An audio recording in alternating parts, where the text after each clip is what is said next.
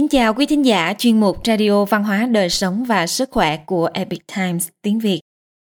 Hôm nay chúng tôi hân hạnh gửi đến quý vị bài viết từ The Next Generation có nhan đề Gửi thế hệ tương lai, hãy dành nhiều thời gian cho mẹ của bạn.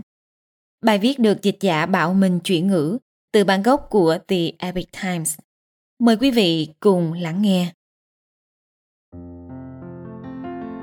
Câu chuyện thứ nhất hãy trân trọng người lớn tuổi như những báu vật lịch sử sống động và lôi cuốn.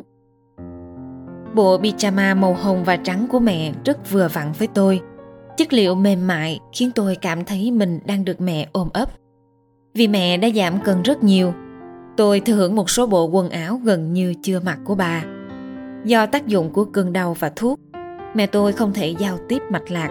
Niềm hối tiếc của tôi ngày càng lớn khi sức khỏe của bà giảm sút tại sao tôi đã không dành nhiều thời gian hơn? Hỏi han về bà nhiều hơn và tìm hiểu thêm về cuộc sống của bà. Lời động viên của tôi đối với những người trẻ tuổi là hãy nhanh chóng trân trọng người lớn tuổi như những báu vật lịch sử sống động và lôi cuốn.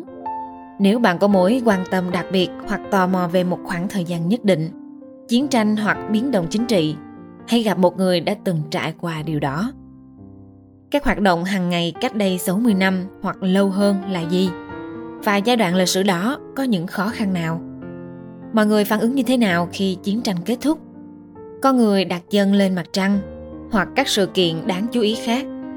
Ngôi nhà thời thơ ấu của họ rộng như thế nào và có bao nhiêu người sống trong đó? Công việc đầu tiên của họ là gì và ai là người đã chỉ bảo họ trong công việc? Hãy hỏi họ xem, họ đã khó khăn như thế nào để thích nghi với một thế giới công nghệ thay đổi nhanh chóng nếu bạn không nhận được sự chúc phúc của những người lớn tuổi trong gia đình, hãy nhờ nhà thờ, trung tâm cộng đồng hoặc nhà thờ hỗ trợ sinh sống để được giới thiệu. Tôi đã rất ngạc nhiên về độ chính xác của ký ức và tính trung thực của cảm xúc được chia sẻ. Thông thường mọi người sẽ cảm thấy có giá trị khi bạn đặt câu hỏi về thể hiện sự quan tâm. Mỗi người lớn tuổi đều cần điều đó. Có lẽ một người cũ nhưng tốt có thể dạy cho bạn một kỹ năng thực hành mà không quá nhiều người có được. Sẽ luôn có một điều gì đó mới để bạn học hỏi. Và nếu đó là từ người thân của bạn bạn có thể tìm hiểu về chính mình. Người gửi susan l. Fink ở wisconsin. Câu chuyện thứ hai, để vượt qua nghịch cảnh hàng ngày. Vui lòng xem bên dưới một số ví dụ về lời khuyên của tôi mà tôi đã soạn cho con trai và con gái nhỏ của mình về các loại tính cách, cơ hội và rủi ro. Khi tôi bắt đầu soạn lời khuyên này, tôi chỉ đơn giản là tiếp tục viết và hai năm sau, tôi đã có một bản thảo và đỉnh điểm là việc tôi xuất bản cuốn sách 8 bước để vượt qua nghịch cảnh hàng ngày. Phản hồi mà tôi nhận được đã thôi thúc tôi chia sẻ lời khuyên và cuốn sách này với nhiều người hơn. Về tính cách, trong thể thao cạnh tranh và cuộc sống hãy sử dụng khả năng phán đoán tốt để biết khi nào bạn cần ghi bàn và khi nào bạn cần hỗ trợ quá coi trọng tiền bạc là một khuyết điểm trong tính cách luôn hồi đáp lại khi một người bạn nhận được hóa đơn hoặc tự trả cho mình hành động của một người về lời đề nghị hoặc không đề nghị thanh toán sẽ nói lên nhiều điều về tính cách của người ấy. Thỉnh thoảng khi trong độ tuổi thanh thiếu niên hoặc đầu những năm 20 tuổi, bạn có thể sẽ cân nhắc lựa chọn phục vụ trong quân đội. Chưa bao giờ phục vụ trong quân đội là một số hối tiếc. Lời khuyên duy nhất của tôi là thế này. Trích từ một đoạn trích của W.H. Những người đàn ông như tôi, những người chưa bao giờ phục vụ trong quân đội, thường cảm thấy rằng chúng tôi đã bỏ lỡ một phần quan trọng của cuộc đời. Chúng tôi không biết thế nào là tuổi trẻ và cảm giác khi sống xa nhà không biết thế nào là dễ bị đánh mất bản tính cá nhân nhanh chóng. Theo nghĩa này, những người đàn ông và phụ nữ đã phục vụ trong quân đội, đặc biệt là những người phục vụ nhiều trận chiến, đã hoàn thành một điều vĩ đại hơn tôi từng làm. Về cơ hội và rủi ro Gửi con trai và con gái của tôi. Thực tế là các con đã sinh ra ở đất nước này và cha mẹ các con có một cuộc hôn nhân bền chặt. Có nghĩa là các con sẽ có nhiều cơ hội hơn những gì các con có khả năng giải quyết. So với những đứa trẻ khác trên khắp thế giới cuộc sống của các con thật đáng ghen tị.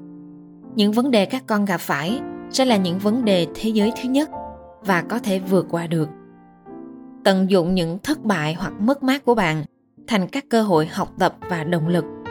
Nhìn lại quá khứ chỉ để học hỏi thay vì hối tiếc. Hãy chấp nhận rủi ro sớm. Càng trẻ, bạn càng dễ chấp nhận thất bại. Sự nghi ngờ là rất đắt giá. Bạn có nhiều khả năng hơn bạn nghĩ người gửi bài viết này là chris greco ở missouri. Câu chuyện thứ ba 10 quy tắc sống và lời khuyên tốt nhất của ông ngoại. Bài viết của bạn đã truyền cảm hứng cho tôi.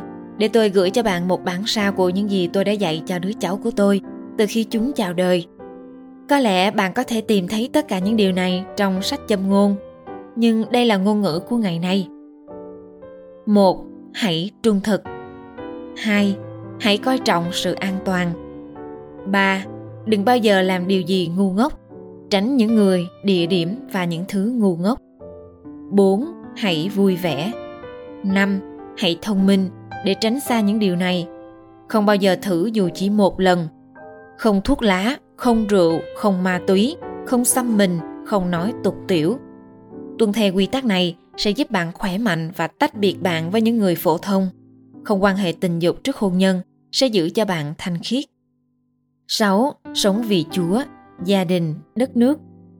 7. Biết ơn, biết ơn nhiều hơn và lịch sự. 8. Tiên liệu những điều bất ngờ. 9. Suy nghĩ hai lần trước khi nói một lần. 10. Đền ơn đáp nghĩa. Lời khuyên tốt nhất. 1. Không bao giờ, không bao giờ, không bao giờ bỏ cuộc. 2. Viết ra mục đích sống và mục tiêu của bạn. Sửa đổi khi cần thiết. 3. Trong cuộc sống, bạn sẽ nhận được rất nhiều cái không hơn cái đã có. Hãy rũ bỏ những cái không và biết ơn về những cái đã có và tận dụng chúng. 4. Làm điều gì đó mỗi ngày để đạt được mục tiêu của bạn. 5. Học hỏi điều gì đó từ mỗi công việc hoặc nhiệm vụ bạn được giao. Đối với con gái, quy tắc số 1 là đừng bao giờ hôn một kẻ ngốc và đừng bao giờ để bị lừa bởi một nụ hôn. Đối với cả con trai và con gái, đừng bao giờ hẹn hò với bất kỳ ai không muốn hẹn hò để kết hôn bởi vì bạn không bao giờ biết mình có thể yêu ai. Bài viết này được gửi bởi jim crawford ở maryland. Câu chuyện thứ tư.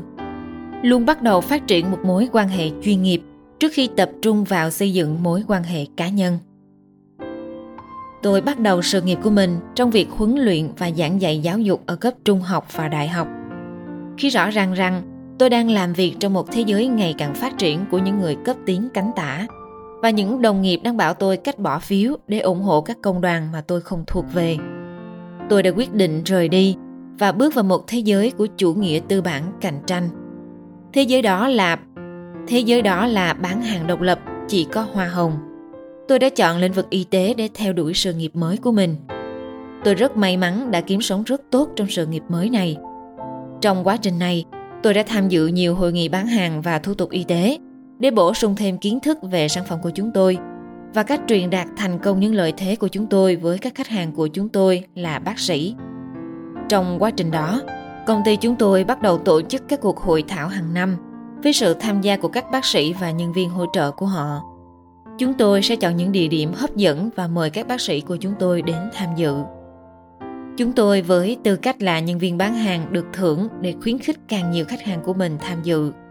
Với một phần thưởng rất hậu hĩnh kèm theo, tôi đã giành chiến thắng trong các cuộc thi đó hàng năm. Và sau 4 năm, công ty muốn biết tôi đã làm gì để thuyết phục rất nhiều bác sĩ chấp nhận lời mời của tôi. Đồng thời nhiều đồng nghiệp của tôi cũng tự hỏi làm cách nào mà tôi có thể thiết lập được mối quan hệ có vẻ bền chặt như vậy với khách hàng của mình – đây là phần còn lại của câu chuyện. Tôi đã quan sát rất sớm cách mọi người hành xử trong công việc.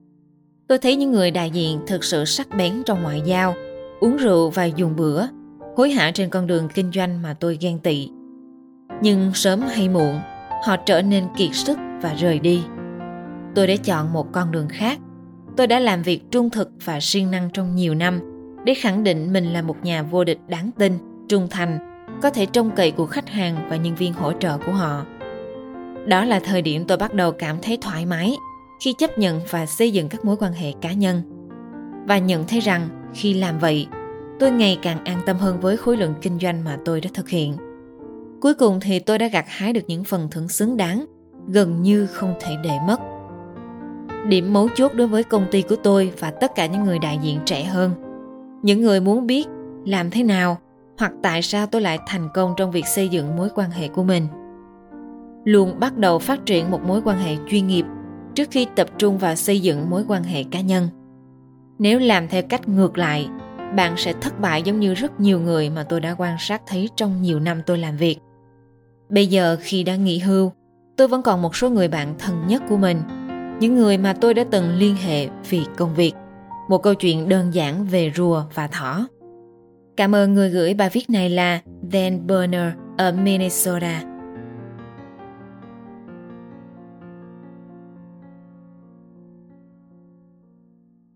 Quý thính giả thân mến, chuyên mục Radio Văn hóa Đời sống và Sức khỏe của Epic Times tiếng Việt đến đây là hết. Để đọc các bài viết khác của chúng tôi, quý vị có thể truy cập vào trang web epictimesviet.com. Cảm ơn quý vị đã lắng nghe, quan tâm và ghi danh theo dõi kênh. Mến chào tạm biệt và hẹn gặp lại quý vị trong chương trình lần sau. Kính chúc mọi điều bình an và tốt lành tới quý vị cùng người thân.